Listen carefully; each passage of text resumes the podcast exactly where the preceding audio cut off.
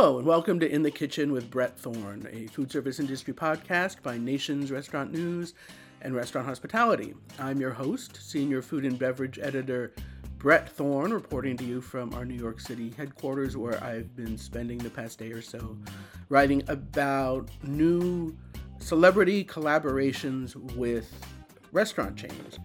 Uh, this these sorts of collaborations have been going on for decades, but they really seem to be picking up speed lately. Uh, we, a couple of examples are Ben Affleck doing another commercial with Dunkin', uh, this time with rapper uh, Ice Spice to promote a new uh, frozen coffee drink that has munchkins spun into it, in case that's something that, that you're interested in.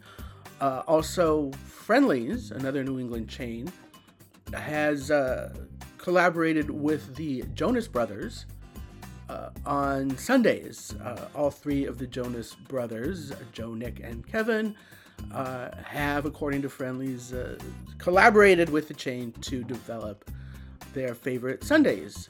and if any of the Jonas Brothers wanted to sit down with me for a sundae, I'd be happy to do that, but I would not follow Nick's recommendations for what to order because apparently his favorite sundae starts with vanilla fat free frozen yogurt. And if I'm going to have a sundae, there's going to be ice cream in there. Uh, apparently, the Jonas Brothers grew up on Friendly's. Uh, and as I said, it's a New England brand, but I know that the Jonas Brothers are from New Jersey uh, because my former boss, the great Pam Parseghian, used to have me over for Thanksgiving, and I met some of her nephews, and they had actually gone to high school with the Jonas Brothers, so that's fun. Uh, a celebrity in my book is Michael Schlow, who is my guest today uh, on uh, In the Kitchen. And uh, he has been working in restaurants also in New England for, for a long time. He uh, operates a bunch of restaurants there and also in Washington, D.C and we had a really nice conversation about what uh, he has been working on. Uh, this is one of the first times in a while that we kind of look back at COVID and how he adjusted. It's something that not a lot of people super enjoy talking about, but uh, Michael Schlow wanted to reflect on that. And he also talks about how the industry has changed and what he's working on. And it is a nice conversation that I hope you will enjoy. Uh, one last note if you want to listen more about the celebrity collaborations, one of our other podcasts, First Bite, uh, is reporting on exactly that topic. Uh, it's online now, available wherever podcasts are found. And now, please enjoy my conversation with chef and restaurateur Michael Schlow. The last time I saw you, Michael Schlow, we were having breakfast at some point before the pandemic at a hotel in Midtown Manhattan. I think we were. Do you remember which hotel it was? No. Is it still there? yeah, that's a that's a good question. I, I it's wherever you were staying, I think. I think oh, it was. I kind of remember it being in Midtown and being like this really good breakfast. I want to say it was um was the place called Norma's or something like that. Was this breakfast? Yeah, I mean that is a famous. uh I think that's where we met at the yeah. Parker Meridien. I think. Yes, I think that's where we went to, and it was great. It could be. Well, I do remember the breakfast being very tasty, yeah. so that was nice. Yeah, it's been a while. Yes. Well, you know, time has been telescoped, and you know, I think we all still have a bit of fog going on. Uh, agreed. but uh, what are you up to these days? You got a bunch of restaurants in New England and the DC area. Yeah, I mean, COVID really changed the landscape of my company. We had grown quite a bit prior to the pandemic, and we were really all over the country. We had uh, restaurants that we were involved in in West Hollywood, Santa Fe, New Mexico. We had done a consulting project outside of Detroit, uh, New Hampshire, you know, uh, Connecticut, Massachusetts, uh, certainly Washington D.C., Virginia, we were Maryland. and like many companies, you know, COVID really wreaked havoc on that. And for a variety of reasons, some were you know landlord issues some were just an issue where if uh, you know there was no office tenancy then we we just couldn't survive that you know we were, we were hoping for that so we sort of you know like everybody else we hunkered down and we uh, a lot of things closed uh, we're a much smaller company right now but we're emerging from covid and things are starting to look prosperous again and so uh, we're sort of just in the rebuilding mode so we still have some restaurants in boston area um, and we have some restaurants in the DC area. Just a just a lot smaller company right now. Uh, and on that's happening a lot of places. We've sure. just been reporting about how a bunch of chains are sort of justifying how they're closing a bunch of restaurants, and obviously a lot of people have gone out of business and retrenched and stuff.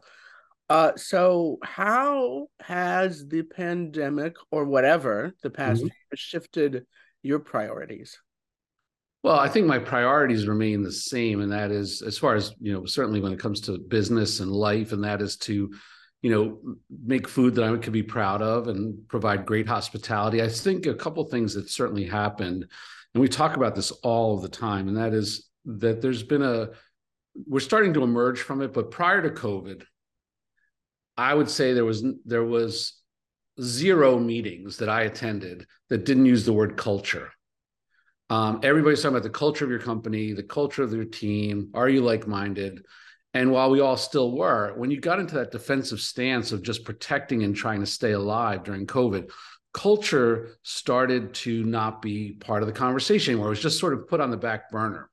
And I see that that is a term in my company that's emerging again, which makes me very, very happy to, because, you know, doing a Zoom call or you know doing things on the internet in general you know whether it's email or what have you it's hard to build culture you know i do think you need to be in the room together. And so um, it changed you know and so i mean so many things for our company changed and so many things we learned about our company that we could things that we can't do without and then things that you know maybe we could live without.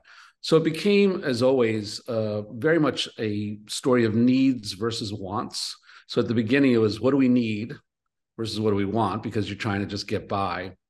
And the other part that was interesting, and I don't, I'm not happy about this part, but it is a reality, is the notion of making things leaner.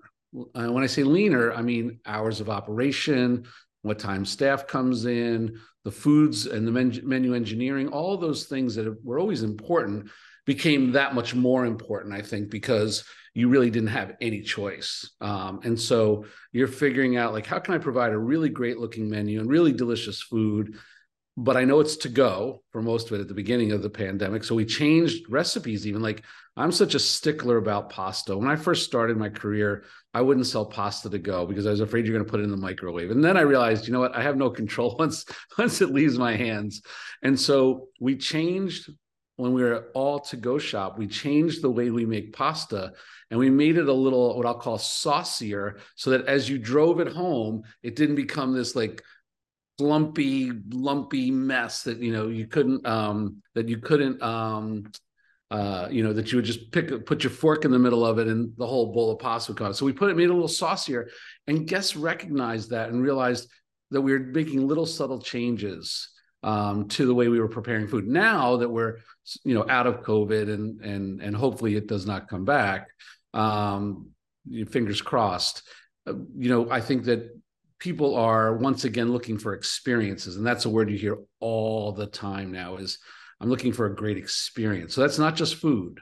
That's all of the things we put together. And I've always believed that, but I think it's become highlighted even more so now. That has to be interesting as a chef. And I'm I'm a food writer. So, you know, in my heart, I want it all to be about the food, but it never has been. I mean, nope, never. It's, it's always been sort of a combination of the service and the most important thing of any meal is who you're eating with, and you can't control that as for sure an operator. And then as long as the food meets expectations, everyone's going to have a great time. You got good lighting, the temperature's right, all of that stuff. Yeah, I mean, I I've always believed that you know, dining in a restaurant is really about all five senses. And so, what's the last thing you get to do in a restaurant? Eat the food. Right. right? Think about it. It's the last thing you get to do. You first have to walk in. What are you hit with for ambiance? What's the greeting? Is you know, hospitality takes a gesture, takes movement. And so I always felt, well, yeah, the food will ultimately be the thing. And over the course of my career, I realized no, it's it's just part of the thing.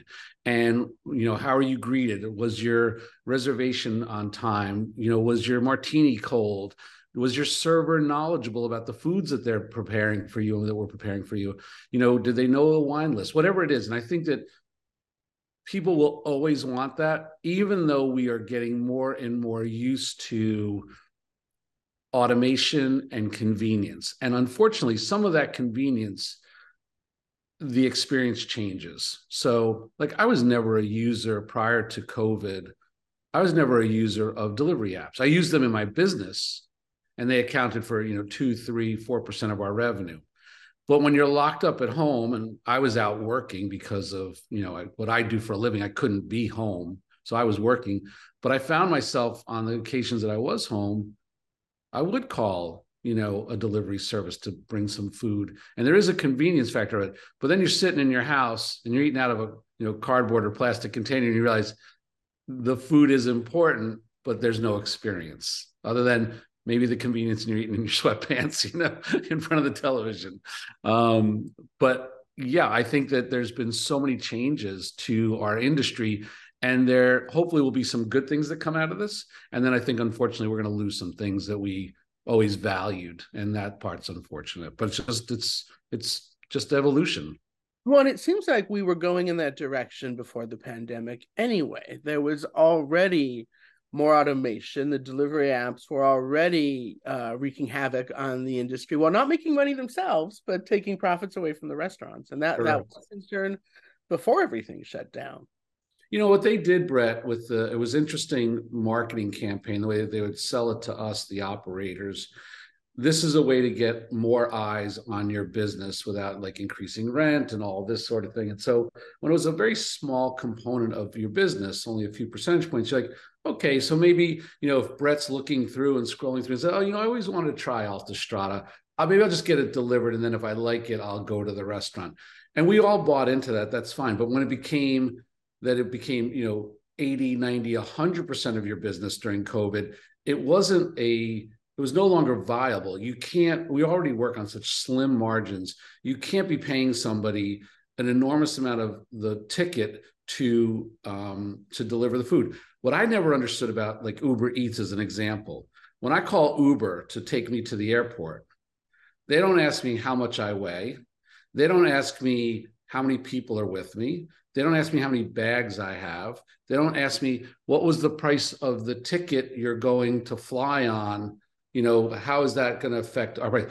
It's about coming from point A to point B. So what I don't understand about Uber or DoorDash or any of these other companies is why they what the amount of what you purchased is how they calculate your charge. Why not say like a taxi cab? It's a flat charge. It's for me to take it from here to your house, Brett. It's ten dollars. And if you want to leave a tip, leave a tip.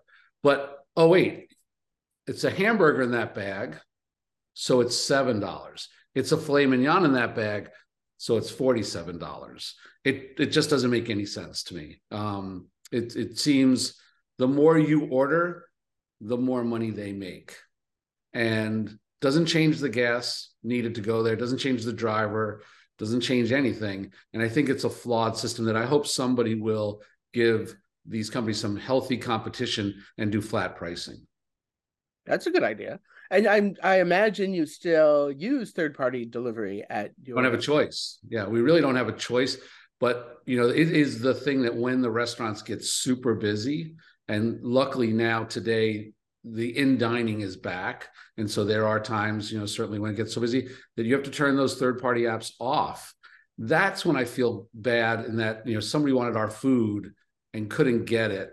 You know, the old days you'd call up a restaurant and say, Hey, can I place an order to go? And you'd go to the bar and wait for your food to be ready. And there was something, you know, I don't know, nostalgic and good about those days, but it's just changed. And like I said, it's convenience. But we've all gone on those apps, and sometimes they'll say, you know, it's an hour or it's a busy time, and call back later. And so there's some frustration with it as well. There's there's good and bad, like there is with everything. Yeah, uh, well, I I stayed in my apartment for 13 months basically, and you know the the day that my second vaccine was supposed to kick in, I went out and ate in a restaurant and yeah. um, and even now, I don't use the delivery apps. What I do, and I'm sure a lot of our listeners do the same thing, is is go on the restaurant's website, figure out how they want me to order. Delivery. That's the best. So if if people can do that, like on our of our websites, we do have flat pricing. so if you were if you wanted to save money, you go on my website versus going to Uber Eats or DoorDash or Lyft or you know any any of these Grubhubs. Um, and it, it is less expensive. Most people don't realize that. I think a lot of restaurants do offer, if you go to their website and at least try, you can get a delivery service. Like we we've partnered with the delivery service, so it's flat and it's a lot less expensive than all these fees that get you, that you get hit on at the same token, the convenience in having all these apps, it does help our business. It does, it's just a big chunk of money, you know, and they end up charging us huge, huge. They're doing it on both ends. You, the, the final consumer, pays for it, and we, the operator, paid for it. How they're not making money is beyond me. They yeah, should. Pretty they incredible. Should. Yeah. But there's also the concern as an operator. I saw a study recently that indicated how much less satisfied customers are when they're not eating in the restaurants. They have complaints. It took too long, which of course it did. The food's not the right temperature. Obviously, it's not the right temperature. You know, there are so many issues. There are the orders are often inaccurate. These are the really common complaints, and something like fifty percent of delivery ratings for people who rate them get one star. Wow, can't wow. be good. Almost no. Well, and the other part about eating in the restaurant that might be the very best part, we clean up after you. You don't have to clean up. that, that right there is the best part of the experience. You know, you don't have to do the dishes, you don't have to clean up, you don't have to take the garbage out. We take care of everything. Well, and just to sit and have people bring you stuff is really yeah. great. It's very it but it's funny in that we look at it in our company also as a privilege. And it's something that I teach constantly. Um, daily really is that is you don't need us. You know the reality is you can go to a supermarket you go to a delivery app you can get food you can feed yourself. You know even if you don't know how to cook you can feed yourself. You can go and get something to eat and everything. And so that when you come into our door and you come in and allow us to take care of you you are giving us a privilege really. You're giving us a privilege to not only earn a living put a roof over our heads put food on our tables but you're also giving us something extra special, which is you're giving us that privilege. We get to be part of your daily life. We get to be part of birthdays and celebrations and anniversaries and deal closings or, you know, a proposal or even just two people sitting and having a good time. And that experience cannot be mimicked at home in the same way. Don't get me wrong. I love a great dinner party. It's so much fun. It's I'll, I'll, cook the dinner party for you, but it's not the same as a restaurant and the music and the energy it's it, it really is um, irreplaceable. I do think that there will be long term less and less full service restaurants because I just think that's a way of the future and evolution and things like you know having a QR code and you know somebody will still deliver your food maybe but you ordered it yourself. There'll be these hybrids as they are popping up all over the place now. But the experience of somebody taking you to your table, bringing you a menu, bringing you a drink, serving you food, interacting, and you get to interact with your guests, I don't think that will ever, ever, ever go out of style. We will always have full service restaurants. Do you have any restaurants that are not full service? Uh, yes. I mean, we're in a couple of food halls. Um, so those two, you walk up to the counter. We still make the food fresh. We make it at the same integrity that we would make the food in a full service restaurant. But the two food halls, um, one is Time Out in Boston. One is Hub Hall in um, in uh, North Station at the TD Garden. Um, one's a burger joint called Sauce. The other one's called Michael Schlow's Italian Kitchen. The food's delicious, but you walk up to a counter, you order, and we we give you your order. So it's it's a little bit faster. Prior to COVID, we had been working on our version of a fast casual restaurant. I was so excited to do this. It was called Prima and Prima was going to be, or we got off to, you know, we were only open for a few months before COVID struck. It was a fast casual Mediterranean restaurant where you walked up, the food was very fresh. There was no stainless steel. It was the sort of antithesis of what you see in a lot of these fast casual places where it's just stainless steel and they're scooping. Beautiful, colorful bowls of fresh vegetables and legumes, and there was chicken and salmon and shrimp. There's all kinds of stuff, and it was healthy. Um, it was Mediterranean, um, but you could walk into the line, and if you knew what you wanted to eat, you could walk down that line and get out in, in a minute, um, and have really, really well prepared food. Um, and it could be lunch or dinner. Well, unfortunately, we opened up, you know, um, six months before COVID, and that was just not going to work. So we shut it down. And I don't know, maybe someday we'll reopen it. I don't know. But I think those concepts, if you were to try to enter the market today, they need density of population in order, if they don't have brand equity, you know, the Sweetgreens and Cavas of the world, the Shake Shacks, they have brand equity already. And so they're, they are continuing to grow off of their good name, which is great. You know, they're great companies with really good food, um, good product, fresh product, and I'm and I use them. I go and, and I eat at those places. Um, so Prima was just getting started. There's no brand equity. It's I think it's hard. It's going to be harder and harder for new fast casuals until the workforce comes back to work. I think it's going to be hard for for fast casuals to get any real traction right now it's it's interesting that some companies who should know about brand equity because they've spent often generations building brand equity then started launching a bunch of virtual brands and yeah.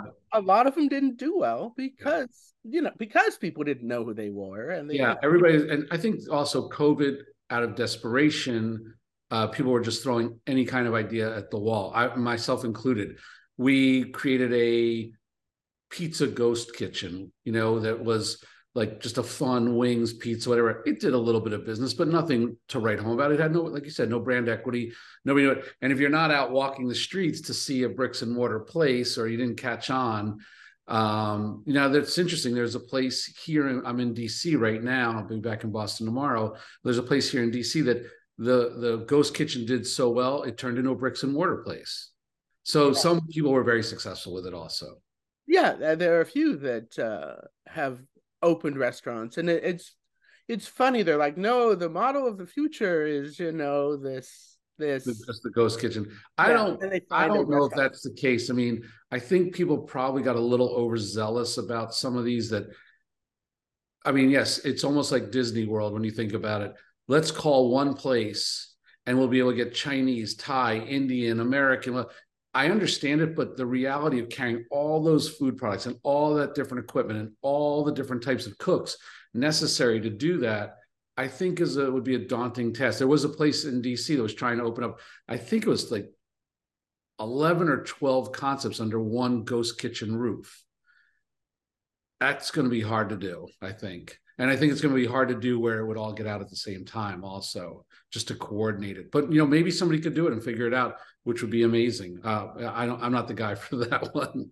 Well, I mean, there is an alternative in real life that used to be called a food court, and now yeah. it's a food hall. Yeah, it's the same thing. Yeah. yeah. And, you know, the one thing I would say about the food halls is they are trying to have a, a higher quality of food, which I appreciate. They're not all successful. Obviously, some are doing better than others, but they're also not the end all be all answer to your potential retail woes. It's got to be good, and it's got you know you end up with a rev share in these in these food halls, and it's got to make sense. You know, if the if the food hall is charging too much on the rev share side, there's no money to be made, and then why are you doing it you know so you got to you got to balance art and commerce you know you got to be able to make good food but you have to be able to make some money off of it too otherwise it doesn't make any sense so like i said the the margins are just so slim so labor continues to be you know not an issue as far as finding people but just the sheer cost of it. It's it's it is the most expensive thing in restaurants today aside from you know also rent. And i think rents and landlords much as they don't want to hear it there's been tremendous amount of pressure put on the food and beverage industry when it comes to retail because as retail goes by the wayside and as its bricks and mortar retail becomes less and less who's going to take those spaces? They can't all be banks, coffee shops, gyms, or restaurants. They just can't. And so um, I think there's a lot of pressure on the restaurants, and that's it's sort of, you know, it's a domino effect. If there's more restaurants, there's only so many restaurant workers to go around, and so how do you end up staffing your place if instead of there, let's just say a, a small town could handle six good restaurants, and instead because of the landlords being unable to rent some of these spaces to traditional retailers, there's 10 restaurants. Well, there's still the same amount of restaurant workers in the town, perhaps. And so you end up with a thinning of the herd a little bit. And it just makes things a little bit more difficult. But again, I remain very optimistic about the industry. I remain optimistic about people wanting a good experience, that they're never going to change from that. They're always going to want it. And um, yeah, I mean, it's just you have to go to the places where um, you think that you're going to do well. And for me, you know, having infrastructure and people that I can count on and are like-minded people I want to work with. Those are the important things, you know. That I think that's another thing that came out of COVID is realizing how important it is. Not only what are you doing, but who are you doing it with, and making sure you're you're with like-minded people and that you're having fun doing it. Because COVID wasn't fun, that's for sure. You know, we used to laugh all the time and have a good time, and it was dead serious, um, obviously. But um, luckily, we came through it, and company's still standing. So I'm I'm very very proud of the men and women that I work with. They they did an amazing job to band together, and um, I, I don't know that I could ever properly show my gratitude for what they were willing to do. And I was you know I did I did it side by side with them. You know, washing dishes and taking the garbage out, and making deliveries and making pizzas every day or whatever it was that we were doing. So it was a I, wish it never happened, obviously, like everybody, but I'm I'm also proud of everybody that I got to, you know, go through it with. Yeah, we learned a lot. That was useful. I know my life is better. I really did not enjoy COVID. And I try, obviously, and I try to remember what I did during those 13 months when I basically didn't go anywhere. And my brain just puts up a a wall and says, no, we're not going to remember that. Yeah, I think that we all have a little PTSD from it. You know, there's for sure. And I get, I don't know if you feel the same way, Brett, but I get confused about what year certain things were occurring also sometimes. Like, was that 20 or 21? You know, because it was, it was horrible. You know, I was uh, at the beginning of it before there was any testing. And because I had to work, I didn't see my family. Um, I didn't see my kids. Um, you know, my now ex-wife um, and I talked about it, and like I would be overridden with such guilt if I brought COVID home from work and gave it to my kids, you know, and and um, I just, you know, I I stayed away from the house. I you know I worked and stayed away. It was not pleasant. You know, we did video calls every day, twice a day, and the kids were home. You know, but luckily, you know, we're moving on and we're we're built rebuilding and lots of new stuff in the in the works for us. We're we're looking at building some new restaurants. We've been doing interesting. We it, it, one of the interesting projects we've had, and it was on board to open April first, twenty twenty. Was a, a, restaurant at Logan Airport, an Alta at Logan Airport, that we were partnering with Delaware North to do this. And we're everybody's trained, everybody's ready to open, and literally the day we were supposed to open, they shut the airport down. And so that thing was mothballed for a year, it just sat there empty. We got it reopened and it's doing well. We've got two restaurants at the at Logan Airport, and they're doing well. And you know, just trying to find new and exciting projects, uh, mostly in places that we already are. So it's really primarily New England and Washington D.C. that we continue to focus on, but uh, the hotel industry has been an interesting one for us, and it's where we've sort of had our bread and butter for a long time. So we're seeing that hotel industry starting to come back. We had lost a bunch of restaurants in hotels; either they were sold or they closed permanently, uh, or the contracts weren't renewed. And we're seeing that business starting to come back, which is it, it's encouraging. That means people are traveling again, some businesses coming back, but we're definitely seeing a, a big spike in the hotel industry. Yeah, a lot of uh, multi-concept operators such as yourself are are relying on hotels or or leaning on hotels. Uh, I guess because they have the infrastructure, they have somewhat of a of a captive audience. When you know, it's a win-win. You know, I think what's happened, and the people that I know that I know well in the hotel industry, they've always said, "Our what we do best is is the rooms. That's what we do the best, and what we don't do best." Is we can't take the same attitude we do about the rooms and try to bring it into food and beverage. And so for a lot of them, they'd much rather sub that food and beverage out to somebody like myself, where we have an entrepreneurial spirit versus a you know a lot of these hotels have more of a protective stance so to so to speak where they've got too much layer of management and too many people working and they can't make any money even though they're making good gross revenue I would say to them, if you took my labor model, my food and cost, uh, my cost of goods model, and injected this, you know, and used it on your revenue side, you'd see a lot of bottom line profit from it, where they're not showing any bottom line profit from it right now. And so the other part is that that some of the higher end hotels have certain brand standards that almost make it impossible to be profitable because the brand standards are so high whether it's on the uniforms or you know the labor model of how many people it takes to run a certain restaurant it literally is impossible. So when we come in we bring a different spirit to it and it has been very successful across the country. As i said you know whether it was out in west hollywood or santa fe new mexico or you know again uh, we did that project with dartmouth. It's been very very successful in the hotels and and so it's a win-win. The the hotel owner and operators happy and we're happy because we have a good home and you know where we can do breakfast lunch and dinner. I don't shy away from breakfast. I, I, know a lot of chefs don't like to do it. I i think it can be a great service if you make it fun and you know good food. I love breakfast so i don't have an issue making it. Yeah breakfast is great. So i'm a fan even though i don't eat it every day. Yeah i don't eat it often enough either but i like it you know. And just some sausage and eggs i'm happy.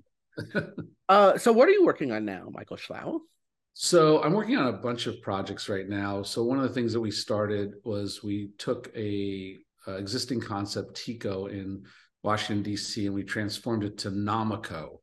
I was lucky enough to get to partner with Derek Watson. Derek was the chef of Morimoto in uh, in Philadelphia. He also worked at Momotaro as the chef in Chicago. Two really two of my favorite Japanese restaurants. And so we turned Tico into Nama Ko, a, a Japanese, highly spirited, fun, uh, big energy restaurant. And so Derek and then um, we, we just have a fantastic team. Where Aziz is our general manager there. So we've been we've been spending a lot of time on that. Alta continues to grow. There's five Alta now. There's uh, three in New England and two in DC. So there's one in, in Washington DC, one in, in Merrifield, uh, Virginia continuing to look for new locations for that as well. It's just a very casual, beloved Italian neighborhood restaurant. You know, you're just going to get a good bowl of pasta. It's not, it's not a bucket list restaurant. You know, it's the restaurant you go to once a week, and I, I like that. You know, I mean, I love bucket list restaurants too. And you know, maybe someday I'll build something like a Radius again. But right now, focusing on restaurants that you know are going to be very approachable uh, give you that experience that you're looking for as we talk about as, as everybody emerges from the, these past three years and things that we can also feel really proud about uh, you know as we grow them. Um, so you know the, the focus is there's one restaurant that i want to bring back that was a um, uh, you know unfortunate situation during covid. It's a restaurant called the riggsby which is in washington d.c and that hotel got sold and where the riggsby was and the owner that bought it had their own food and beverage program coming and so you know obviously we we understood that but it was a much beloved restaurant in dc and i'm looking for a new home for that right now. Um, i think i found one but it's not a done deal yet but i'm looking for the home for the riggsby and uh, just continuing to grow but continue to grow with projects that we're interested in and not doing it you know simply for money. They've got to be part of the community. That we have this little criteria checklist that we always think about you know not only is the restaurant feasible and is it doable but do uh, is it is it needed? Is it wanted in the community that it's going to be built you know built in? Do we have the infrastructure? Are we going to be stretched thin to do this? Because um, it's important that you know people continue to grow in our company also I know that I could never do this by myself, not in a million years. And so I want to make sure that the people that we work with are always feeling like they're in a learning environment, but they're also in an environment that provides, you know, upward mobility and, and opportunity for them. So um, I'm feel very fortunate, Brett. You know, I, I I chose a career that doesn't feel like work. I love it. Um, I I could talk about it all day long, every day. I never get tired of it if, if you want me to cook at two o'clock in the morning, I'll cook you something at two o'clock in the morning. And so I feel very fortunate. I, I never wake up on Monday like, oh, I gotta go to work. It's no, I'm excited. I'm excited for for the future. You've been doing this a long time. How long have you, you just call me old, Brett? Did you just call me old? I feel like we're probably close to the same age, but I you've I don't know. I mean, I, have been doing this for my whole life. I, I was 14 years old when I had my first dishwashing job, and I never looked back. I mean, I went to college and I went to culinary school and I did other things, but at, if I, if I had one job, it was in in food and beverage sometimes I might take a second job doing something else to earn extra money, like when I was in school or whatever. But I never stopped from the time I was 14 till today, being in the food and beverage industry. I've never done anything else. And I still cook all the time. I was cooking yesterday in the restaurants. I, you know, I, I'm I'm in a chef coat all the time. Sometimes I'm not, but often I am. And um, you know, it's a it's a tricky, you know, the position that I'm in now, you know, as the owner of the company or one of the owners of the company, it's a tricky position in that I I don't want to step on toes of the chefs that I have, but I want to be there to support them, coach them, provide that learning environment without, you know, treating them like they're not the chef of the restaurant. They're the chef, and so they deserve that respect.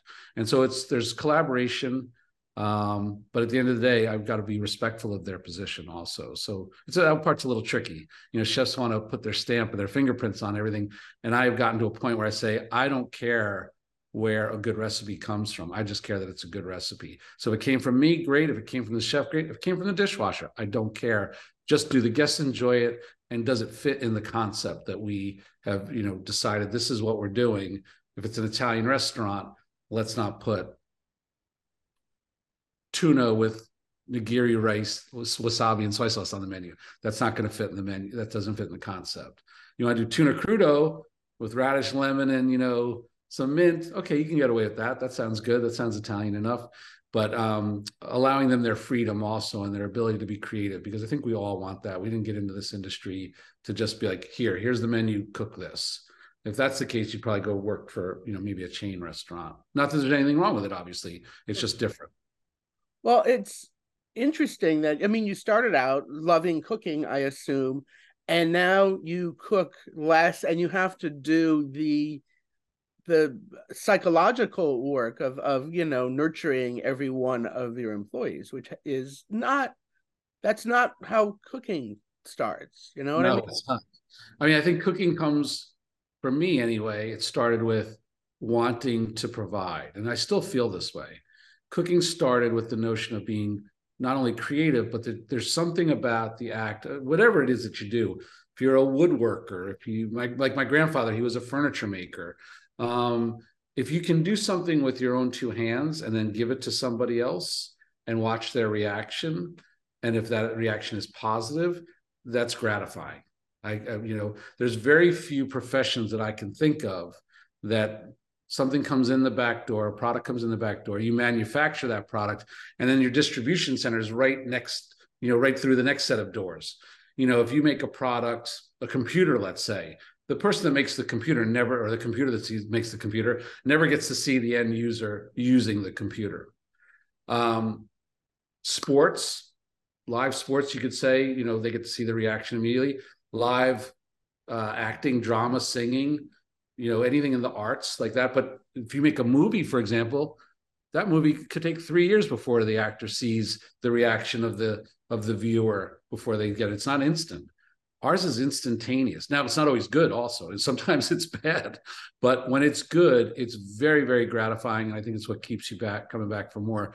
But there's not a lot of jobs like that that and i think that's one of the things that drew me to it and there's something about the notion of providing for people, that giving something from your heart and something from your creative, you know, mind and your your soul.